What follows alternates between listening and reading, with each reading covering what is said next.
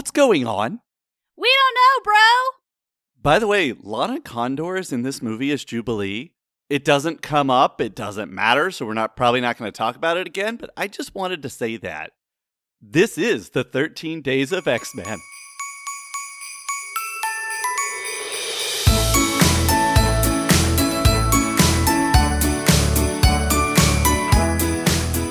Welcome to the 13 Days of X Men, Monkey Off My Backlog's second annual holiday limited series. I'm your host, Sam, and with me is the Mystique to my Magneto. I guess we've come all the way around on that one since last time. Joining us once again today is Lazi. Hello. Hello. Um, my my uh, mutant name is not fit for you humans to utter, so we'll just go with Lazi for now. That's cool. That's cool. Oh man, this movie's bad. Last year, because movie marathons are a holiday tradition for us, we watched nine Fast and Furious movies and released nine podcast episodes over nine days. This time, we're racing the stakes by watching the 13 movies in the Fox X Men series. Whose idea was that? That was mine. oh, yeah. That was my idea. Okay. Today, we're talking about not that movie, I wish we were X Men Apocalypse, the movie that is a movie for some reason. I got it. This movie is an origin story for things that nobody wanted an origin story for. So Laza, you're back with us. You're the you're the the the you were the chosen repeat guest for this series. Uh, That is a that is an honor that may mean more to you than this movie does. It's hard to say. I know that last time we talked about what you're looking forward to the holiday season a bit, and I know we talked about perhaps one movie, one holiday movie. But I asked Tessa, I said, "Did we did we ask you for a quick ranking of best holiday movies?" And she said we didn't. Did we do that? No, I don't think so. All right, go. Uh, top five, okay. top three, whatever you got. I mean, that's a that's a very good question. I wasn't expecting, and therefore I have prepared no answer for. So I'm just going to uh, waffle quickly until I get some thoughts through my brain about what I'm going to choose.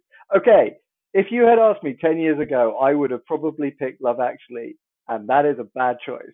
Every time I rewatch Love Actually, it goes down in my rankings. Right, I remember that. I remember your opinion on that. It's very interesting. So I will just say that the best thing to watch at Christmas is Lord of the Rings Extended Edition. Yes. Yes. And the second best thing to watch is The Holiday. The I holiday.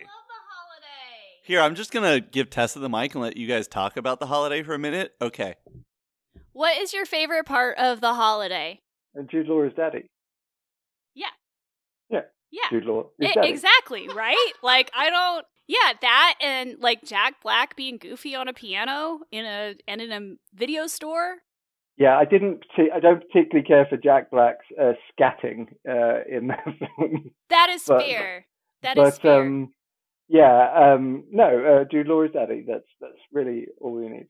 No, I, I understand. I completely understand. No, I love that movie, and I feel like every time I watch it, I have the opposite of your Love Actually problem, where every time I watch The Holiday, I fall more in love with that movie, and I just want to watch it all the time. I think that's fair. That and Kate Winslet's scarf game is pretty. It's pretty on point. Gotta respect a scarf, a good scarf game. This has been a minute about the holiday with Tessa and Lazi. I mean, if you think that we're trying to put off talking about X Men Apocalypse, you might be right. Well, let's get right to it. So, the film starts with a prologue that I would like to call either Assassin's Creed Apocalypse or X Men Origins, which would be weird because we kind of already had a movie called that, sort of, that is amazingly better than this one.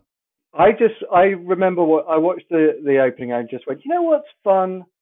Stargate. Stargate is a fun movie. I'm just waiting for you to start drinking. Your cup was. Start, yeah. I, I anytime you have to go, and I know that this is part of the apocalypse origin story, and like I don't know if they.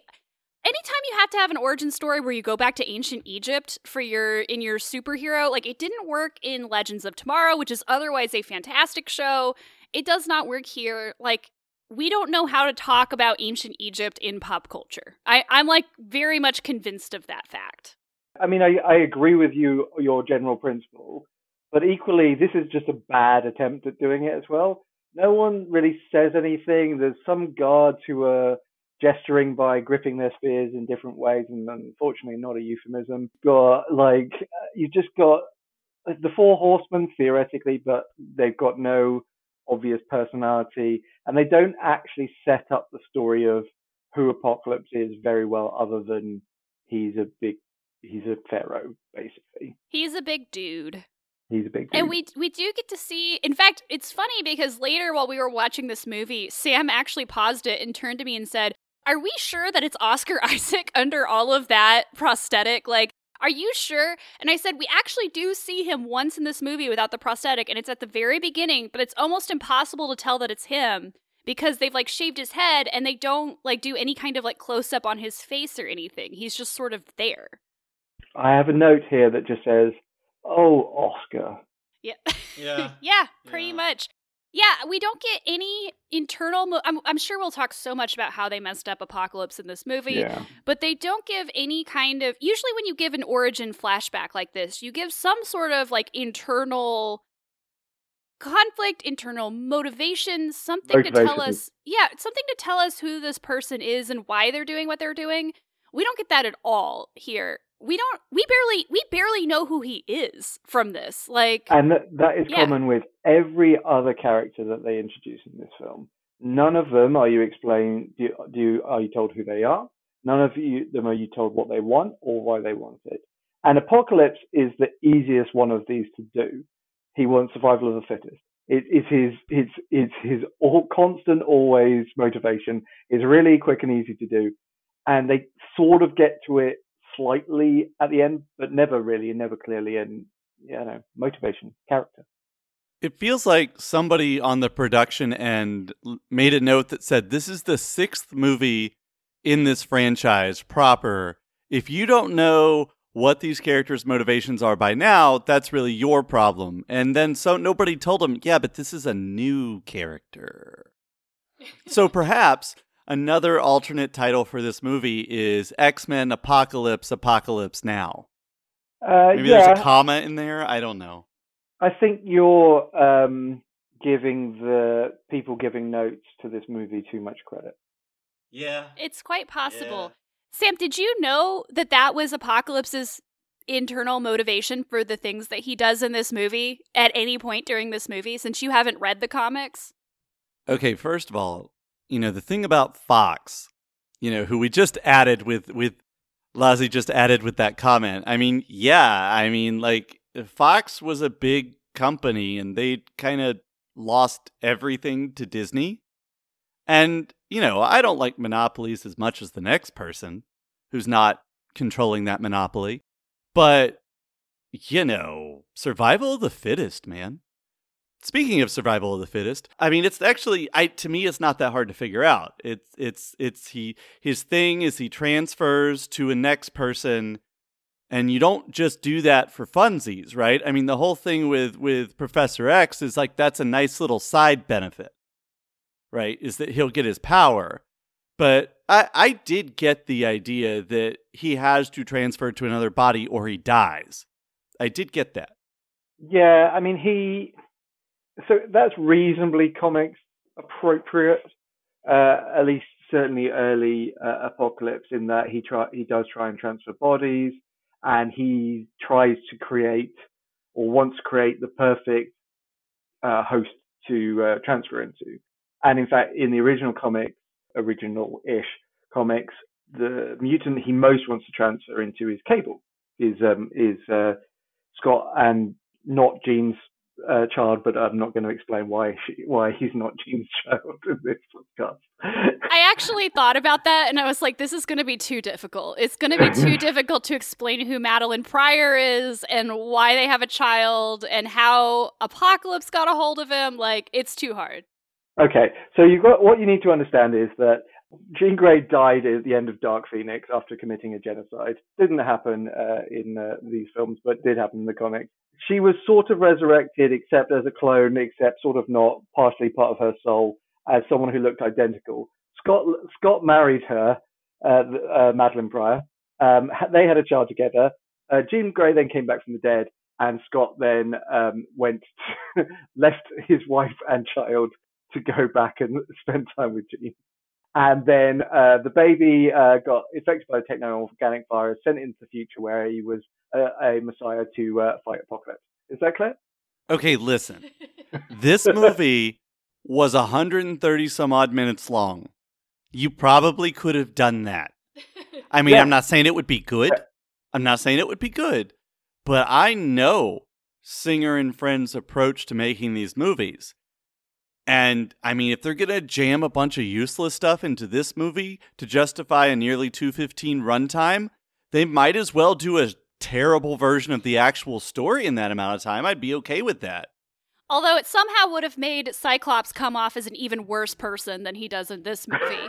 like that story, like every single time I think about it, I'm like, yeah, Jean should have dumped you. Like every single time. I feel that way now. I mean, that's like the the resulting uh, effect of this was that Madelyne Pryor turned into the Goblin Queen and uh, invaded New York with demons. So, Yep. I mean, wh- what do you want? It's a great story. I also read about the Age of Apocalypse that now correct me if I'm wrong. I I Wikipedia is never wrong or misleading. So, but I, I, I believe in the comics. Is this true that that that Peter Parker, the Peter Parker who never becomes Spider-Man, dies along with 17 uh, at least 17 other Marvel heroes, but the Gwen Stacy in this one doesn't die and it's like another Earth. It's one of the multiverse Earths. Any of that right? Some of, uh, sort of. Age of Apocalypse is an alternative reality where Professor Xavier died trying to save Magneto from a bullet shot by his son Legion, uh, who went back in time to try and kill Magneto but failed and shot his father instead. That caused Apocalypse to become aware of mutants earlier, rise. Scott and his brother Havok, who uh, goes out like a chump in this movie, are uh, are then uh, his, some of his Sentinels working for uh, both Mr. Sinister, also Dark Beast, who's a evil version of Hank McCoy. And So Kelsey Grammer again. Yeah, so Celtic grammar, exactly, li- the literal uh, interpretation of Celtic grammar. And then you've got a couple of other things as well. And it's very traumatic. And uh, it, when it happened in the comics, people thought they actually changed the whole world. And this was Oh. the new status quo uh, for about like four or five months, I think. And then um, they reverted back to uh, to normal. Tessa, you mentioned Legion during the movie. Could you you remember? Oh.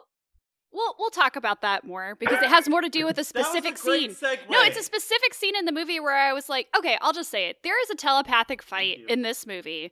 And I was just like, why is this the most boring telepathic fight of Mhm. all time? Why can't the why can't we have a dance off like we got in Legion? Like why that is literally what it was. What I No, said. Yeah. no, no, that's not right. What you said was you made a reference to Legion when you were talking about Storm and Professor Oh, X. Yeah, yeah, yeah.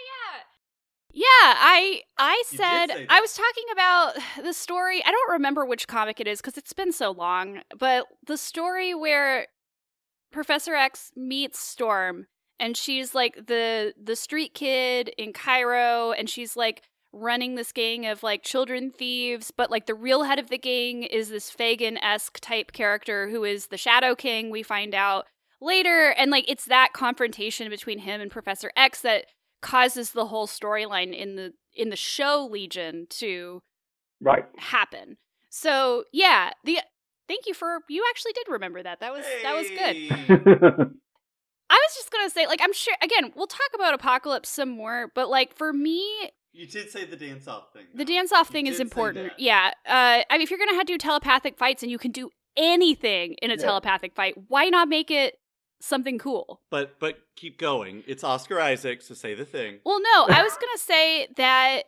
Oh yeah, so if you're gonna do a dance off, though, I mean, it's Oscar Isaac. He has to do the dance from Ex Machina.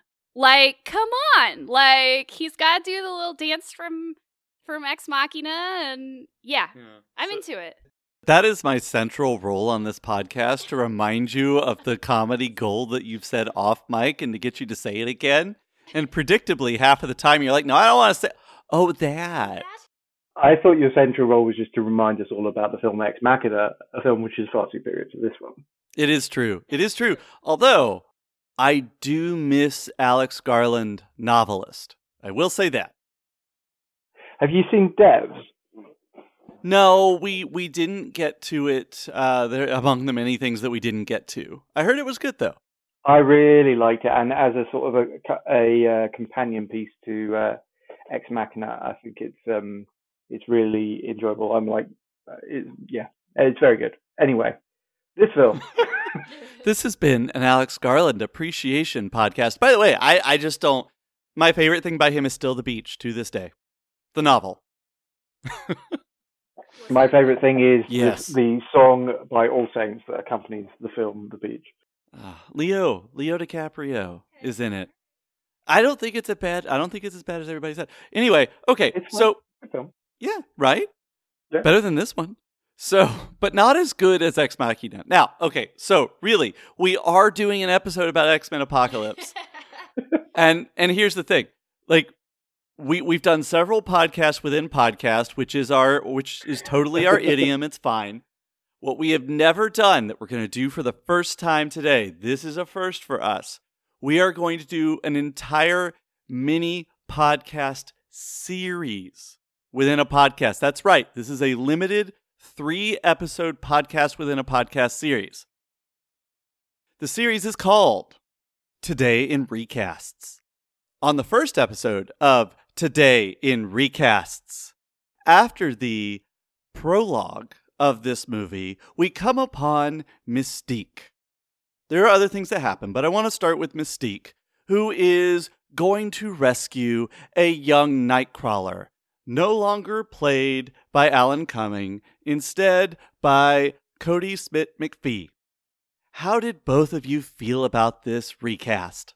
I think that the Michael Jackson thriller uh, jacket he wears later is cool. That is the extent of my opinion. he's he's fine.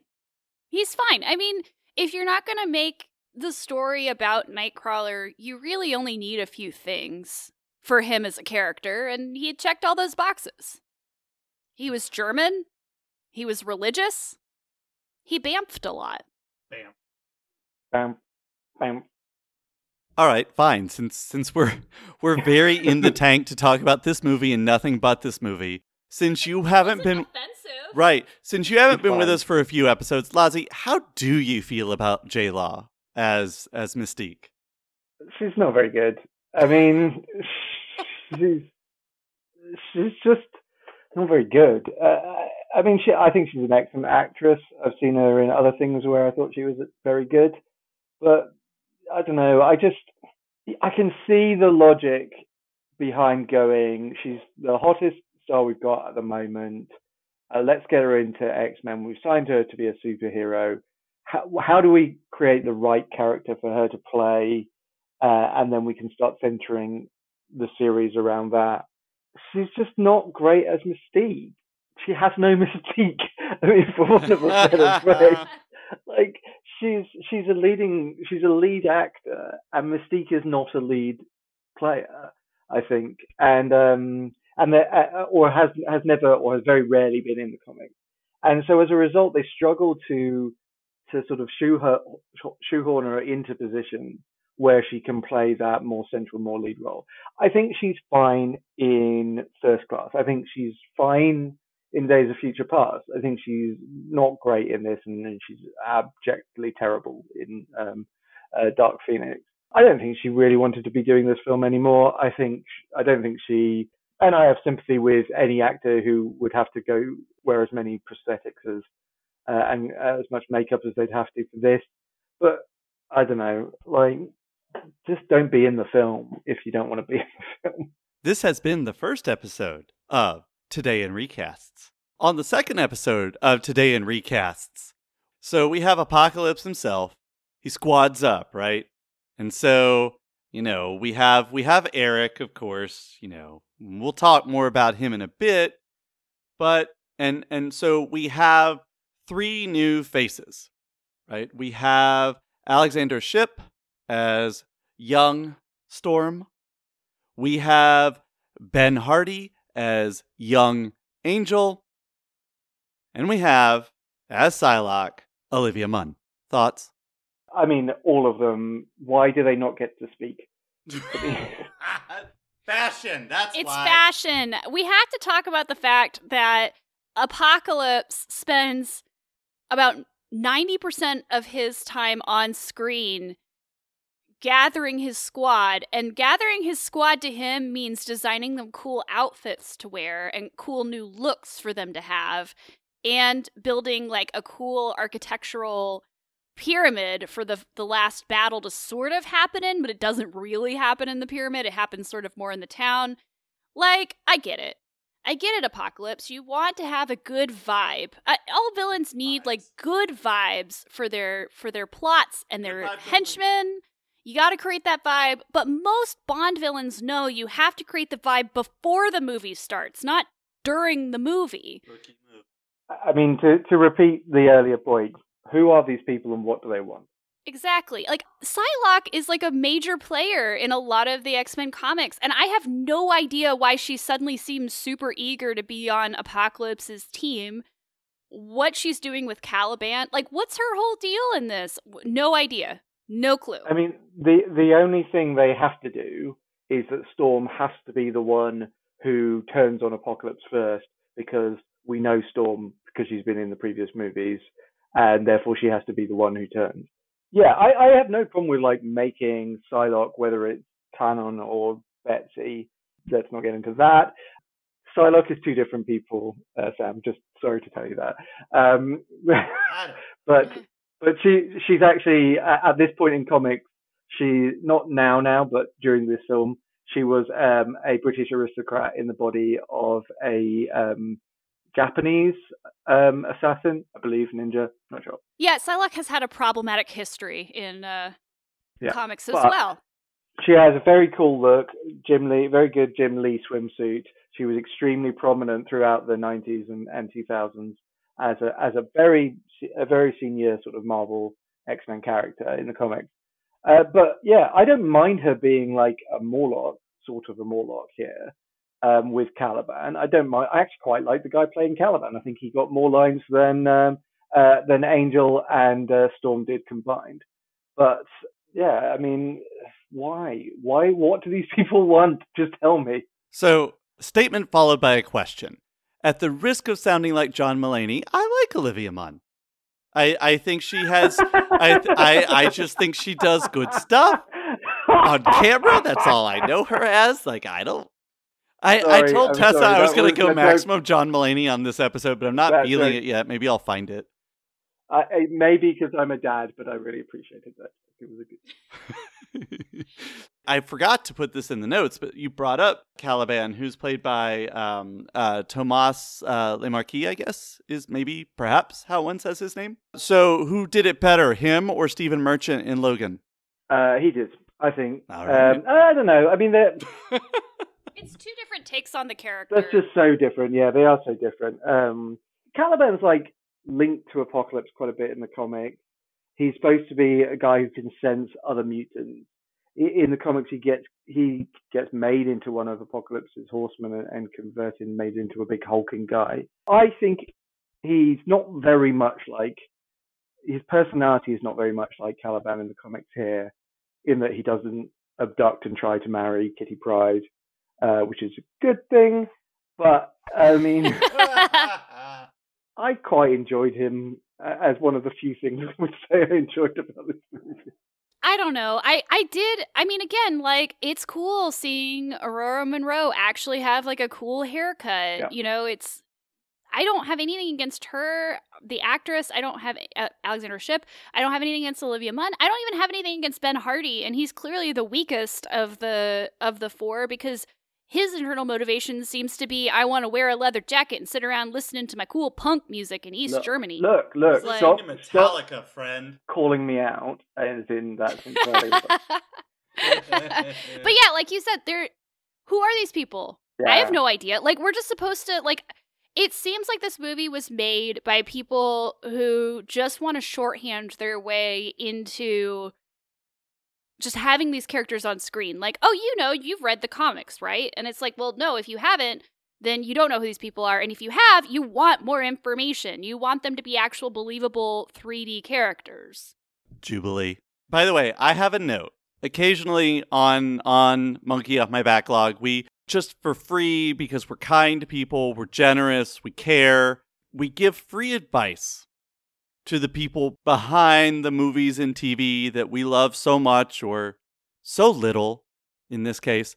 Disney, some free advice. I know you probably talked, you probably had a lot of sessions about how to bring the X Men in. It's really hard to know how far in advance you think with the MCU. But I'm sure, even though you're they're your direct competitors on Disney, you've probably seen Lana Condor uh, in her in her work, so her YA work, and and and I think you know, I think you know that she brings some eyeballs to the screen. So hear me out. Just recast her as Jubilee and let her do stuff. They should 100% take everything that's good about the casting that they have and just port it over. 100%. Right. They should do it with Anya Taylor Joy. They should do it with Maisie Williams. They should do it with Lana Condor, who I don't know, but is fine as Jubilee. I don't know. I And don't keep get the neon aesthetic too. Uh, definitely, they should. They should absolutely just take what works and ignore what doesn't, and just bring them in. They should definitely take Dafne Keen as uh, Laura Kinney, which I think I mentioned the last time as well. But yeah, I, I 100% agree with that. What about uh, people who don't work? Let's talk about the ones who don't. Because broadly in this film, I don't. I have very minimal criticism for the actors in this film because I don't think they're doing that bad a job. I just think they're given nothing to work with most of the time, and the ones who are given stuff to work with are just this, it's just the same repetitions of the same old story. This is the the sixth film, and it's the sixth film about uh, about Charles and Erik, and I'm like, why does it have to be Magneto? Why Magneto is never a horseman of apocalypse. Magneto would never work for Apocalypse. They have they have different and competing philosophy. He gets he gets a wife and child fridged in this. He gets you know, and he he's just angry again. It's just boring, man. You guys are just doing a great job today of like I, I have structured this episode around bits to try to make it work. And you guys are like, no, no. Here's no. Okay, before we talk about fridges and other appliances, which by the way, I, I think you're right, right? I, Tessa and I have talked about this. No Erik, no Charles, no Logan. Yep. And frankly, probably none of most of the people that we're going to talk about here in episode three of Today in Recasts. Alex brings Scott to the gang and introduces him to the gang. And of course, we have. third time. Yeah, of course we have as Scott, we have Tye Sheridan, and the big name here, Sansa Stark herself, Sophie Turner, Miss Jonas, as Jean Grey. Thoughts? Sophie Turner in the last the last couple of seasons of Game of Thrones is fantastic. Sophie Turner as Jean Grey is not. Sorry, Sophie. No, it's it's true. I think I'm more mad at Scott because again, they're just like, let's just reintroduce Scott again because we want to have Havok in this movie again. When we've se- we have literally seen Scott meet the X Men three different times in this series. Oh, because of Origins. I've I've, Yes. I've wiped that out. I apologize. yes, and well, and here's the thing. I, I I'm going to talk about this a little bit more later. There are literally storylines in this movie that I completely forgot about because they're so terrible. Like I, as the movie was going on, I'm like, oh yeah, are you ready for something even dumber to happen? Like, because like, I, Um, one of my one of my notes is Alkali Lake. Lol. I mean, Yeah. seriously, but yeah, I. I love Sophie Turner too. I think she's a fantastic actress. I really wish that she had been cast. I mean, I want her to have a huge franchise. I do. But like I wish she would they would find a character that she could actually play yeah. in a huge franchise that would fit her a little bit better. This is not this is not great, especially because as you mentioned in the last episode we talked about Last Stand, you can't really do Dark Phoenix before you do the Phoenix, and they're kind of doing the same thing Yep. where they're trying to skip ahead here because they keep implying, "Oh, well there's something dangerous inside her and like she's burning the walls during her nightmares and you know stuff like that." Uh, yeah. if you didn't know any better because of the work they're trying to the shorthand work they're trying to do you'd think there was something evil inside her just because i don't know she's a woman i guess but here's the thing here's a question i have I mean, okay right isn't that true? Andy's not here, but if he was, he'd say yes. Um, I'm not gonna. I'm not. I'm not that level of troll yet. But anyway, Game of Thrones, right? Because we've mentioned Sophie Turner, we've talked about Maisie Williams. Just for fun, are there any other Game of Thrones? We've had Dinklage too. Uh, yeah, so I guess yeah, we've yeah. had three. Yeah. But if you could bring, God help me if there's another one I haven't thought of. Um, are there any other Game of Thrones actors you'd bring over to the X Men? And if so, who would you cast them as? Excellent question. Love this question. So, About this. I'm gonna have to think about this. so Emilia Clarke is coming to the MCU. She's in Secret Invasion. I, I'd be interested if they get her to play someone like Abigail Brand, or or that that might be interesting. Momoa's off the table. Right.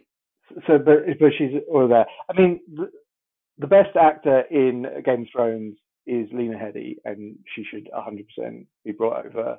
And she can play anyone she wants, as far as I'm concerned. whatever she wants. She can have whatever she wants. Although I'm now Could also she play like, could she play Emma Frost? yes. Although I actually think Hannah Waddingham as Emma Frost would be really interesting. I could see that. Who was also Game of Thrones actually. Yeah, yeah, So, exactly. There you go. She's the yeah, she's the shame nun. That's why. Yeah. Wow, I'm telling you, it could work. free advice. Disney. It could work. I will say too though, before we move off of this particular set of casting, that Cyclops in this movie, I, I just don't buy Cyclops in any of these movies as a character, but he does the most Cyclops thing ever, which is he's very rude to Jean before he sees what she looks like, and then as soon as he sees what she looks like, he's like, "Oh, you're great!" Like it is like the like he's so mean to her in the hallway, like Well, she's mean to him. She he can't see her. He bumps into her, and she's like, "Watch where you're going." It's like, Yeah, but dude. there's something evil inside her. I mean, well, come on, what's his excuse? There is something, I don't know. I mean, I just, you know, the thing about the thing about his storyline, right? It's like, okay, so like, you know, we've been watching a lot of One Tree Hill lately. I talked about it recently. It just, and we watched that. it before this and during this because we took a break, and it's like. All I could I- like, I re- I'm like, wait a minute. That high school scene did not take place in that show, but you know what? It could have. okay, you know we have a lot to talk about about this movie for how terrible it is. I mean, we're mostly mostly not talking about this movie. I'm Yeah. still thinking about what what Game of Thrones actors I want to bring over. Um, I'm just you go. I'm going to think about that. While you keep thinking about, it, we're going to come back to it. We'll come back to it. Okay, okay, okay. But the rest of the way that I have this this going is I I think before we get to what is genuinely the worst third act ever, I fell asleep during it. We have a bunch of set pieces, which is no way to make a movie. The first set piece we get, Lazi, which you have referred to earlier, is the time where Erik's entire family got fridged again, non-Holocaust version. This happens in the comics, but it's just. I mean, it's obviously a And um, Rafe Judkins, Wheel of Time. I'm looking at you. Didn't need to do that, buddy. Didn't need to do it. I love everything else about your adaptation so far. Really didn't like that choice. But so it still happens. That's the frustrating thing. I assume everyone who would listen to this podcast knows about Gail Simone's Women's uh, in Refrigerators project. Uh, but if you don't, please check that out. It's just shouldn't happen anymore. It shouldn't happen. It's boring. It's repetitive. It's a crap trope. It's just, oh, man. I, I, I don't, I don't want, I don't know how, how else to talk about it.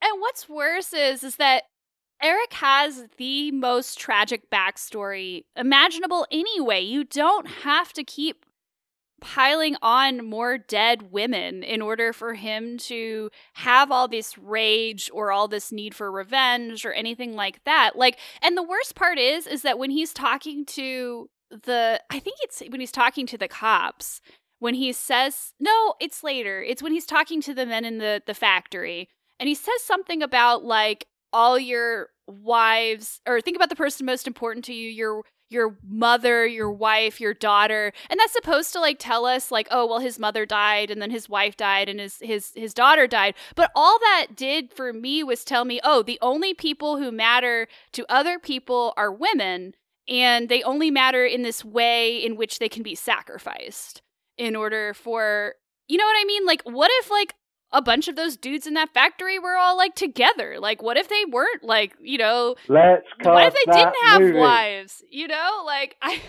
I, I just to me it was this really gross way of underscoring the way that women are used as sort of this like these figures to be sacrificed for male character pain in that way. Yep. Yep.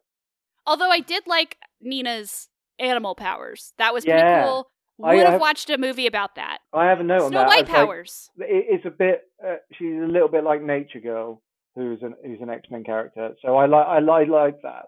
And honestly, the I will say the one saving grace of this storyline, of which there's very very little, is that it does contain the most genuine moment of human emotion in this film. And it's not even the fridging part of it. It's the part when he when Erik is sitting with Nina on her bed and he's singing her this this old Jewish song and when she asks where he learned it, he says, "Well, I learned it from my mother and she learned it from her mother and I'm going to teach it to you and you're going to teach it to your children." And there's this great it, it is a genuinely touching moment knowing about his history and like it's sort of this symbol of con- of Jewish continuity and like being able to survive. That was genuinely beautiful. And then they just like take it all away for a plot point. Nobody else there is no other scene in this movie that has that level of emotion. And it's just gone. I think yeah, I think you're right. And Fassbender is is definitely the best actor in this film, which helps. I mean, he's hot. That also helps. Okay, so you might remember the first time that that Erik gets to have his little his mutant power rage fit. It's like, oh, okay, that's totally believable that he would kill nobody but the person responsible for that. Okay, well, this time they're all gonna. Nope, Apocalypse came in and killed him for him. Way to deflate an already terrible scene. At least give the dude some catharsis. I'm not endorsing this. Well, doesn't he kill all the doesn't he kill all the cops as well? I mean, yeah, but like the whole point. I mean, they're kind of like. I mean, they're not innocent bystanders, but that's kind of beside the point. I mean, it's like the John Wick. Any of the John. It's, like okay, so it's like John Wick finally finds the guy who kills his dog, and then Lawrence Fishburne comes back from the Matrix and kills him instead, and he's just like, dude, dude, are you joking? I did a whole movie. I killed many, many people for this. You came in and no, that's not cool. Anyway, what is cool is the return of Ralph Boner. by the way, Dear Disney, a little bit more free advice for you. Don't do that ever again. You suck. This time, not only does he get his music video, this time to the tune of the the classic Dave Stewart, Annie Lennox song, Sweet Dreams, the song that gave me nightmares. Not just the song. It wasn't just the song. It was Annie Lennox and that orange hair from the video that I saw when I was way too young. We see this, but this time he doesn't just go away. He gets to be a part of the main movie. That was okay. yeah, it's just so much not as good as is as the previous scene that he does though. Um, I, I've now completely blanked on what song they use in Days of Future Past for him. Time in a bottle. Time, time and bottle. Yeah, it's it's set up. It's just g- gags and gimmicks. I actually think he's one of the better actors in this film. I think he his performance is actually pretty decent in the other scenes, in the later scenes. Uh, again, he gets more to say than the entirety of all four horsemen combined. But uh, well, not all four actually. To be fair, Erik gets loads to say. But it's so tacked on. You're you're absolutely right about this. Like there's these scenes that just uh, feel like they are not coherent. They're not part of the plot. I mean, they only get worse, frankly, from here. Uh, but they just, it's just like a, and now we have to have a Quicksilver scene. Now we have to have this. Scene. I guess I've never asked you this before because we've never had conversations about what was going on with Fox and Marvel at this point in in 2016 when they well I mean I guess before that when they wrote and then directed and made this movie. But how do you feel about what obviously was a custody agreement between Marvel and Fox over the Maximoff twins? Like, clearly, Marvel got Wanda and Fox got Petrov. Pietro. What do you think? Petrov. Um, so, so they both. So, effectively, what happened was Wanda and Pietro were um, Avengers characters more than they were X Men characters. I mean, they were originally part of Magneto's evil brotherhood, even though they didn't know Magneto was their father at the time, and it was a mess. So they're the way Marvel and uh, did all of these deals is they split them characters depending on where they originated and where you saw them most. So that's why you get a certain characters can be in Spider-Man films for, for Sony and, and not for, for the others. I mean, there was then further knock on from the comics because basically Marvel Comics threw a fit that they were printing X-Men comics and so they retconned both Maximoffs to not be mutants anymore and not be um, not be Magneto's kids anymore either, and they're sort of still reckoning with that. I think that Wanda's fine. I don't really have a problem with her not really being an X Men character. I think Quicksilver is more fun in the X Men movies uh, than he is in his tuppence halfpenny showing in Age of Ultron, and that's about it. I don't know. Neither of them are particularly characters I care that much about, but but Quicksilver is in a lot more X Men X Men comics. He's in a lot of X Factor investigations, so fair enough. I guess for me it was just difficult because I I've been a huge Scarlet Witch fan for a really long time. And to see them apart from each other, it was a little difficult for me because I love the comics when they're together and when they're, you know, doing their sibling thing and where it's really obvious that Wanda is the brains of the two and you know i enjoy all of that and you know they didn't even I, they didn't need another character in this movie. They didn't need a lot of things in this movie. Yes. but it does really bother me that in days of future past they completely broke that sibling dynamic by having them not be twins. Because we do see her very briefly in days of future past but she's oh, like a right. small child. No and that's, to me that just that's like polaris.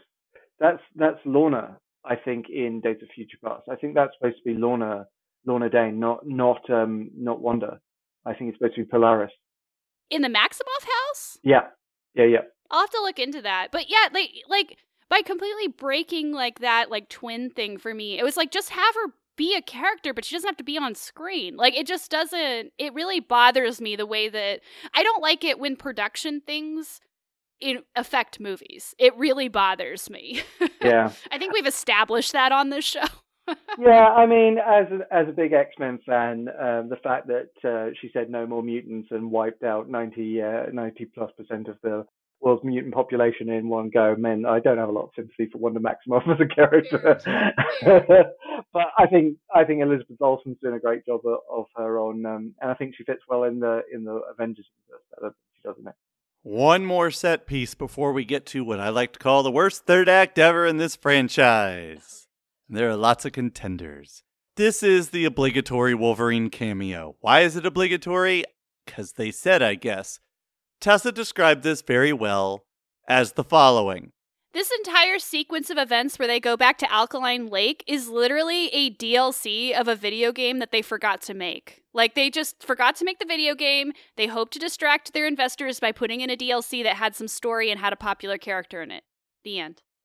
Uh, yeah, it's there's ha- no point for this no, it, except it, for it, Wolverine. No, it, it doesn't affect anything. It makes no difference to anyone. You cut the whole thing out, make the movie shorter, or you can do the mall scene, which is another set piece that sort of doesn't really happen, where they come out of uh, Return of the Jedi and make some what we can charitably describe as jokes about uh, the third one of a series always being rubbish.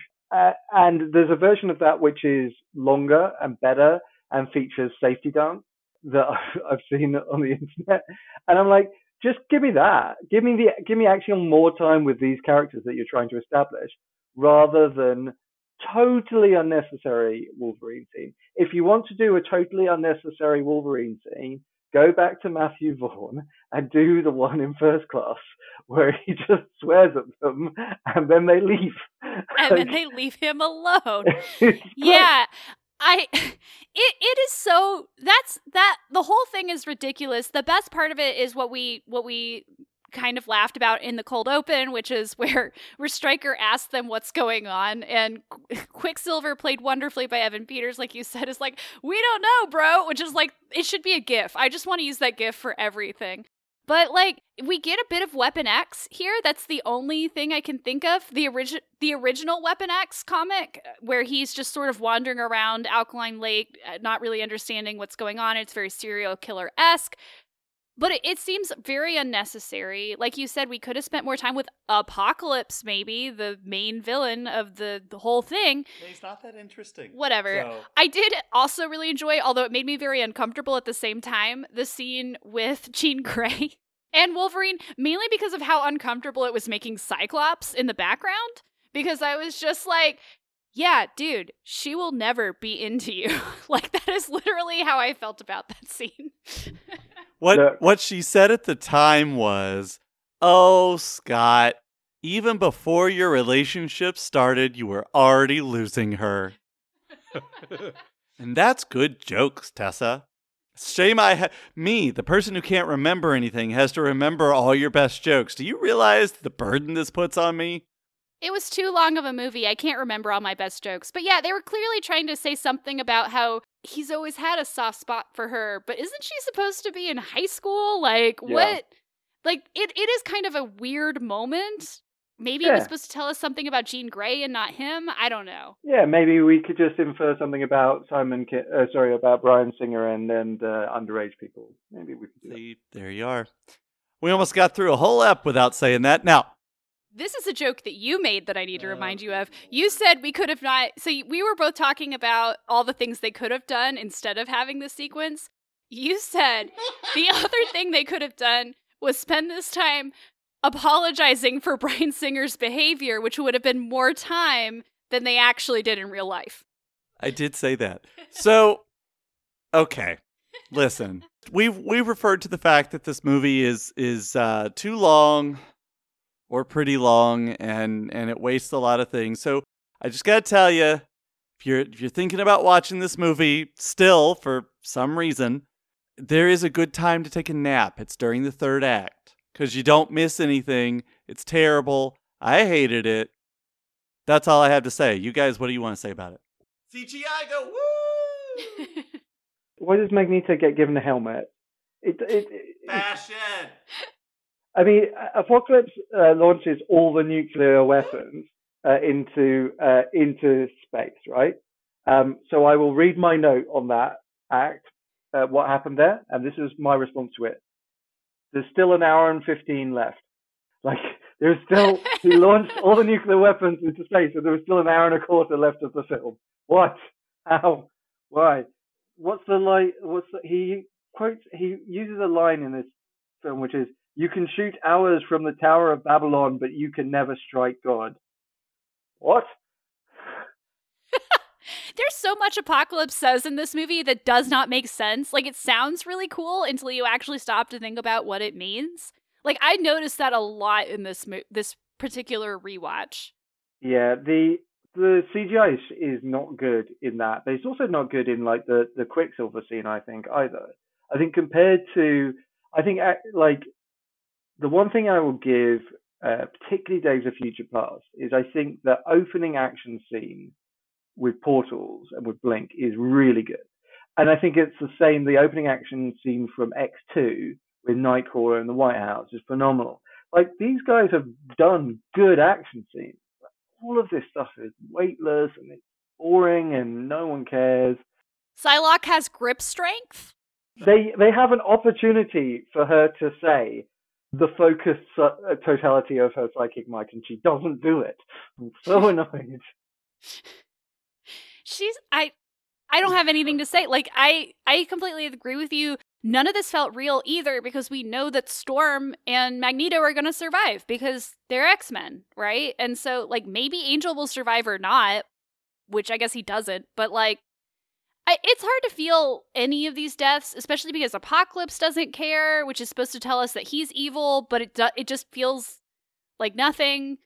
Like it just doesn't. None of this feels real. I also love that apparently Stryker had a plane and outfits in their sizes at Alkaline Lake.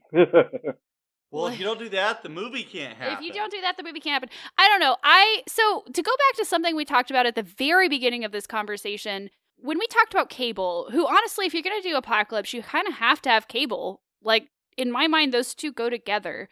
But Apocalypse is a good villain in the comics. Yeah. He is not a good villain in a movie.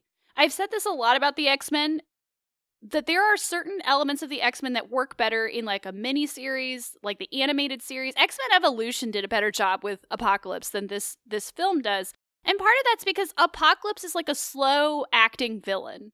He is like the person pulling the strings, he's the one manipulating history to go the way that he wants it to go.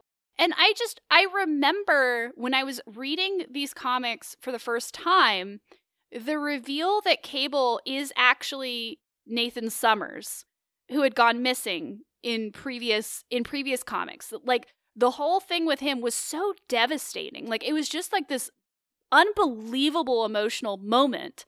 And I don't get any of that from here. Like the whole point of Apocalypse is that he pulls the strings and then when you think that you've got him, like suddenly like he's done something that like completely messes you up. And I just didn't get any kind of impact from this character at all. He just seemed like an overpowered dude who just sort of uses CGI powers a lot, and they're conveniently whatever he needs to overpower the heroes. Yeah, no, I, I definitely agree with those points. I, I think consistent with Last Stand as well, they're just so impatient.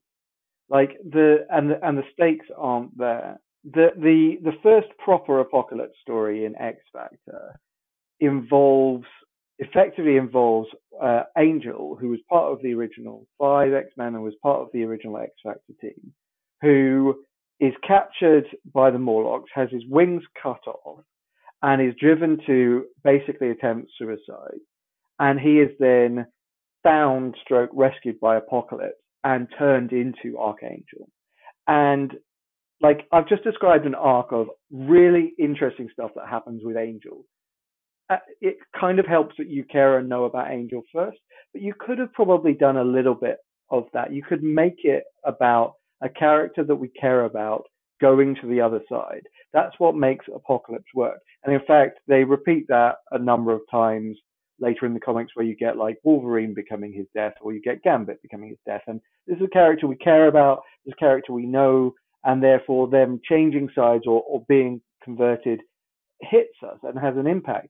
None of these characters do we know, and therefore we don't care that they're bad guys, apart from Erik, who's already a bad guy. So there's no change. Like it's there's uh, it's a consistent story where they just fundamentally miss the points of the way these stories were told, and in their attempt to adapt and rush, they lose all the characterization and all the beats.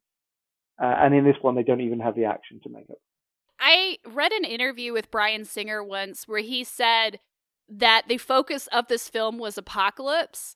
And I just I can't believe he said that with a straight face. Like this film is not about apocalypse. It's barely about anything because they were trying to do all of these apocalypse adjacent storylines all at the same time with zero zero development and zero room to breathe.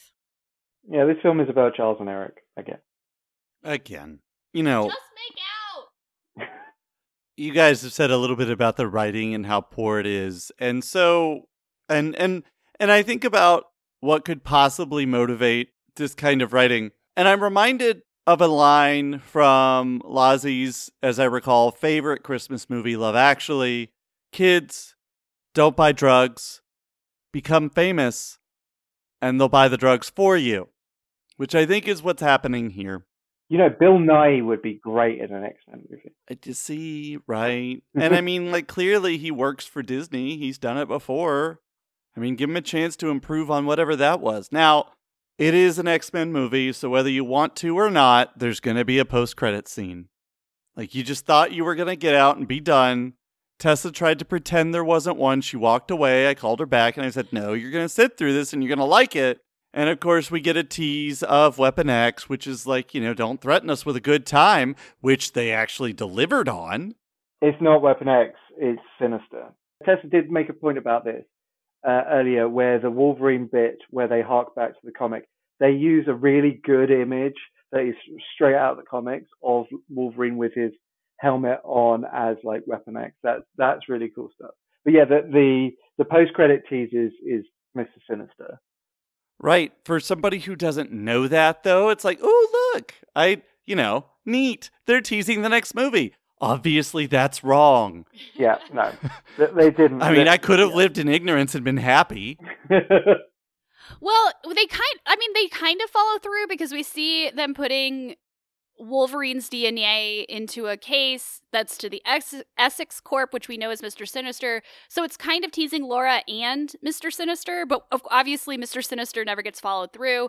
That's another thing. Mr. Sinister is Apocalypse as well. Like we find out in one of the things I'm going to talk about later that he's actually like he was driven to be Mr. Sinister by Apocalypse. So it's whatever. like I guess whatever. it's I guess it's it better is? I guess it's better than the Marvel fans now who are like everything is Mephisto. But yeah, like Wait, is this is is Apocalypse Mephisto? Am I Mephisto? no, no one oh. is Mephisto. Okay, I've I've I've I've not been on your podcast when this has been brought up. Mephisto is a terrible villain and they're not going to do him. He's just the devil. The devil is a boring villain in 2021. We're not going to get Mephisto Besides DC's D- Net- Netflix and DC's take on, I guess Vertigo, right? Yeah. Their take on uh, Lucifer is probably the the one, if there's a one, right? In 2021. Sexy Lucifer. You want sexy Lucifer? yeah, fine. sexy Lucifer. Exactly. I actually have always thought Mr. Sinister was a much better villain than Mephisto, so I don't know why they haven't done anything with him, but because they hate good things. All right. Okay. Let me let me let me move this along. I have what we nominally usually call astonishing facts, but I will like I will retitle this segment The Roast of X-Men Apocalypse. So the first thing is that um, this movie was originally going to be called X-Men Age of Apocalypse. Unfortunately, there were movies called Avengers, Age of Ultron, Transformers, Age of Extinction, and Age of Adaline, which is Blake Lively and Harrison Ford. Blake Lively would be a good X Men. I, you know, I mean, if Reynolds can cross over, bring her along. But so here's the thing. I guess they were right because somehow all three of these movies, including the Transformers one, which I haven't seen, are probably better than this one. Even yep. even even the movie with Blake Lively and Harrison Ford, which is like this weird moving moving through time like ageless romantic tragedy movie is a better X-Men movie than X-Men Apocalypse. Somehow, I don't know how. That's not I'm not in charge of making those decisions. I just know it's true. Next up, as we know, Oscar Isaac allegedly plays Apocalypse in this movie. You may not know this, but Tom Hardy and Idris Elba were also in the running for the privilege of being completely unrecognizable in this movie. I didn't know that. Okay. There are definite points in this film where um, it is uh, Oscar Isaac, and you know it because he's really small. He's very, very weak, and it's Apocalypse is not very small, not very weak, right? And it's funny it's it's great. Going back to Jean Grey, of course, we talked about Sansa Stark Jonas herself. Other other folks in the running to play the most terrible version of this character since I don't know the last one. Elle Fanning, Chloe Grace Moretz, Hailee Steinfeld, Saoirse Ronan, Daisy Ridley, Lily Collins, and Harley Quinn herself, Margot Robbie. Wow. Yeah. I want all of those people in a different movie, not written by Simon Kinberg. Apocalypse is never called Apocalypse in the film, which, if that's like a metaphor for how terrible this movie is, it's a pretty good one. I hadn't even. Jesus. Yeah. Uh, so, so, like the best thing about Apocalypse in the animated series and in his early comics appearances is his monologuing and his I am apocalypse, and we don't even get that. What's We don't point? even get that. You know who else we forgot to talk about in this that I just remembered was in this movie despite having seen this movie like a couple of hours ago? Rose Byrne as Moira McTaggart. Cheers. Let's- She's back, baby. Oh, Rose Byrne. And they they reference they reference her um, kid who's Proteus as well. I like Rose Byrne in this film. She gets more lines than Storm and Psylocke and uh, Angel, um, and I quite like her. She's better than the Moira McTaggart we get for two seconds in The Last Stand. I I like Rose Byrne, but not in this movie. So singer Kinberg and friends talked about how you know they were originally going to lean into the apocalypse as space god thing, but you know they really wanted to make that turn more into religion. I guess this is just me talking, but I guess that makes him more of a religious god. He's the first. What what are they talking about? What? There's no what? Uh, what?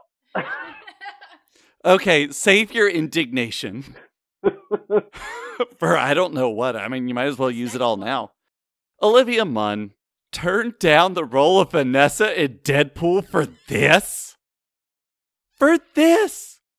She didn't want to be the girlfriend. And I get that and I respect that. But you made this choice. Could Mm. you? This is I- just a terrible choice. Have you seen the training video of her? Yes, yes. She really. she could have done this. a great So- job. Okay, okay. I have something for this. So it was, it was. I believe it was McAvoy, I believe, who said. So what you should do is like definitely do sword training. Like it's gonna be CGI, but it'll look cool, and the special effects people will like you. Well, so she has a sword and a, a CGI uh, katana stroke turns into a whip randomly for some reason, no idea why. I so I know a couple of people for whom Psylocke was a really important character because in terms of uh, Asian female visibility in comics Mm. in the 90s uh, particularly, there was no one as cool. Now, there were problematic parts of her character in that, that she was inhabited by a British woman, uh, which you can make your own metaphors for colonization about if you like. But it was, in terms of visibility, she was a really cool character. She led teams uh, and she was awesome. I can see why Olivia Munn would want to play Psylocke. I Oh, can yeah. totally see that. And and those training videos are fantastic. She threw herself into it, and she is just given nothing. She is given. She is not given a character. She's not given lines. Basically, would be help. She gets more to do than Angel. She gets more to do than Storm. Apart from Storm getting to be the one who turns first.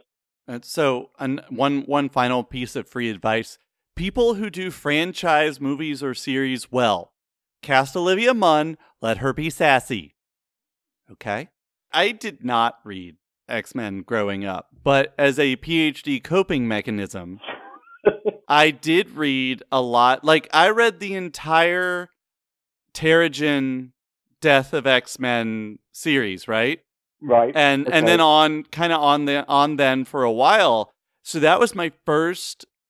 I mean, this movie was my first interaction with Psylocke, but what I just described to you is my first interaction with her as a comic book character, and obviously even that is much better. Like she's cool, yeah. right? She's a great character. I, I'm I'm very sorry for you that you've read literally the worst X Men comics ever. Yeah. Uh, well, it is what it is. but um, it's just, just it's all well, it's all good from here on out, right? uh, pick up Hoxpox and start from there. That's what I was All right. Let's talk about some uncanny stats. Spoiler alert, this isn't going to go well. For comparison's sake, let's talk about Days of Future Past, which was budgeted at 200 million.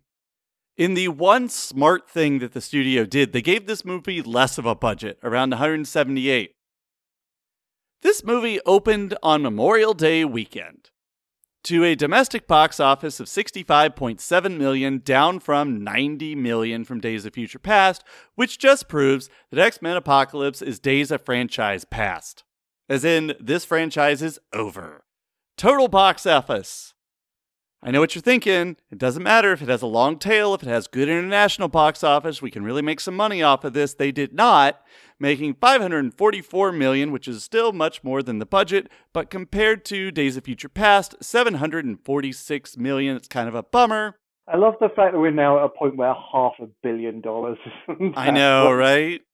It's like if you didn't quadruple your ridiculous size budget, what are you doing, you bum? Speaking of bums, not only was this a holiday weekend, here's the competition. This is a real everyone got out of the way situation. Number two, Disney, Alice Through the Looking Glass, a sequel to a movie that wasn't good. Three, The Angry Birds movie. Four, Captain America Civil War Still. Which came out earlier that year. Yeah.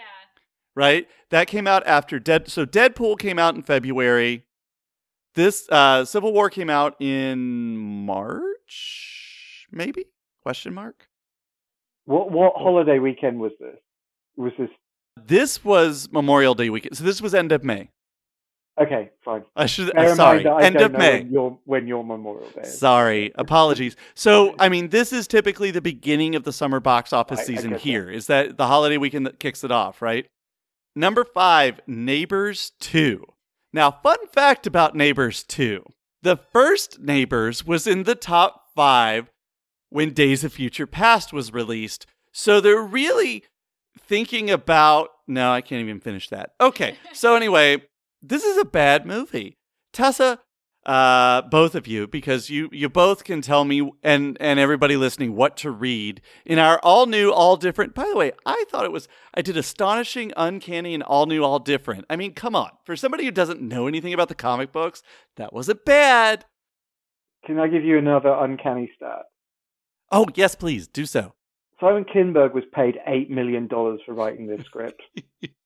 That is approximately eight million dollars more than he deserved. Simon Actually, it's nine million dollars more than he deserved. He should be paying us Simon for this movie. is the literal dictionary definition of if you are white and male, you can be you can fail as many times as you like in Hollywood and you will still get work. He wrote The Last Stand, it was terrible. He wrote this, it was terrible. What was his reward for writing this terrible movie? He wrote and directed Dark Phoenix. Are you ready? I'm going to do my best studio executive impression. All right. So he failed the first time. He failed the second time. Third time, not the charm. He failed at that one. Okay, so the guy knows how to fail. That must mean if we let him do one more, it's going to work. He's very bad. He's He very is. bad writer. He's not good. It is it is upsetting to me as a human that this person got paid eight million dollars for writing Well, let's just turn it over to Favreau and Filoni. I know Filoni does Star Wars, but really, he could probably do this better than Kinberg. All new, all different. What are we reading instead? okay, okay, okay. Well, I'm really curious to hear what Lazi has to say, what his favorite apocalypse centric comic is. Mine, though, is The Future Adventures of Cyclops and Phoenix, which is actually Mr. Sinister centric. We've been talking about Mr. Sinister a couple of times, but it is also apocalypse centric because it involves them going back in time to try to prevent the creation of Mr. Sinister by Apocalypse. And there's also sort of this plot where Mr. Sinister is trying to turn on Apocalypse, and it's just a really it has a lot to do with Cable. So there's there's some really it's a really cool little miniseries from 1996, and it involves Cyclops and Phoenix. I would recommend that. Yeah, I think that's a really good shout. Um, I would also recommend X Factor from about number 20 onwards, which is effectively the introduction. I mean, to be honest, you could probably start from 10 ish, which is where Warren starts losing his wings or loses his wings. Uh, but the, the um, Fall of the Mutants stuff, the Apocalypse is in there, is great. That's Louise Simonson and uh, Walt Simonson um, writing and drawing the apocalypse stuff in the current uh, era uh, has been really, really good. So after House of X Powers of 10, uh, he's a big feature in Excalibur. Uh, and uh, that is sort of creating this sort of concept of mutant magic and circuits that uh, connect mutants together. And then the uh, the sort of big cross franchise event, Ten of Swords, uh, that followed on from that is also really, really good. So oldie but goodie, X Factor, early days X Factor, and then um, modern stuff is really good as well. There's, there's, I would also echo the um, the both the original Adventures of Cyclops and Phoenix, and then um, uh, the future, all the further adventure ones is, is also great. All right, I think I've gotten everything out of my system. I wrote the notes, so like I got to say all my things. Any any anybody else want to take some parting shots? Simon Kinberg is a hack. All right, that's it for this episode of 13 Days of X Men. But we'll be back tomorrow to talk about the first post apocalypse movie in the X Men franchise, Logan, with friend of the pod, Nigel. Watch along with us, tweet at us, email us. We're really all moving downhill from there. Here, we're, we're definitely going downhill from here. Let us know all your miraculous mutant thoughts. Follow us on Twitter and Instagram at Monkey Backlog. Email us at monkeyoffmybacklog at gmail.com and visit our website, monkeyoffmybacklog.com. Lazi, where can people find you online? I'm on Twitter at Mean Englishman. Which is which is still a fun joke. I I, I, I like that. I, it's good times. I've stopped explaining it, which makes it funny. Now, I like it. I can dig it. you can find Tessa on Twitter at Suela Tessa, and you can find me on Twitter at same underscore Morris nine. Our theme song is Jingle Bells by Scott Holmes. It can be found on scottholmesmusic.com. Please rate, review, and subscribe on iTunes. Follow us on Spotify, Stitcher, Amazon Podcast, Google Podcast, or wherever you listen to podcasts. Happy holidays and get that monkey off your back, bub.